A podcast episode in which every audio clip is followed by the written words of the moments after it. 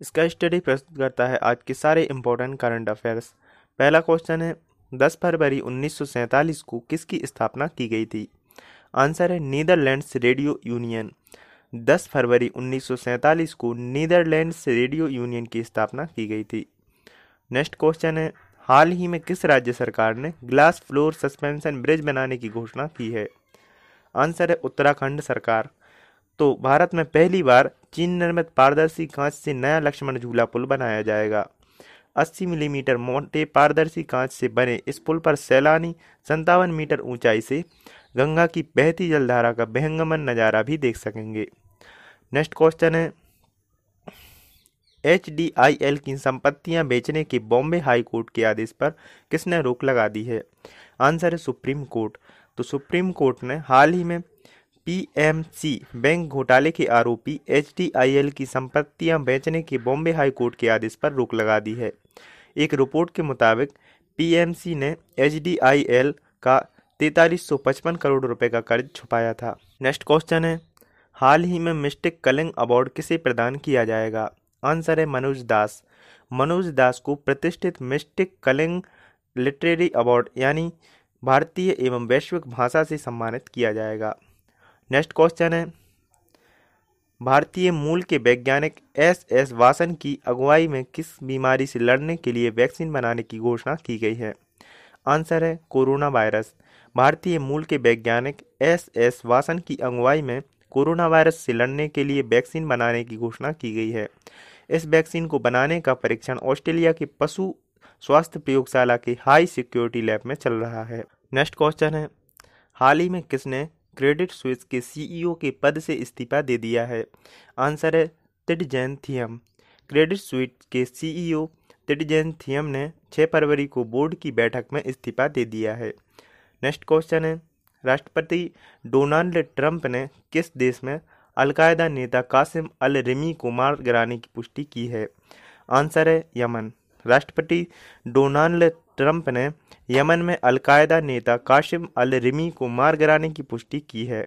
एक रिपोर्ट के मुताबिक, अलकायदा ने कासिम अल रिमी को अरब देशों में आतंकी की कमान संभालने की ज़िम्मेदारी दी रखी थी।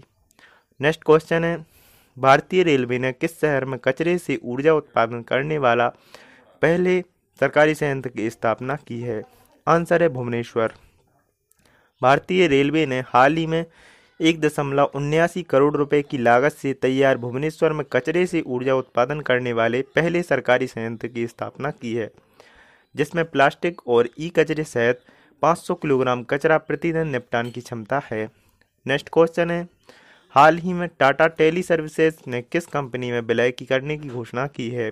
आंसर है, भारतीय एयरटेल। दूरसंचार विभाग यानी डीओटी ने भारतीय एयरटेल के साथ टाटा टेली सर्विस की उपभोक्ता गतिशीलता व्यवसाय के विलय को मंजूरी दे दी है। नेक्स्ट क्वेश्चन है, कोरोना वायरस की वजह से किस देश ने वन्यजीव के व्यापार पर पूरी तरह से प्रतिबंध लगा दिया है?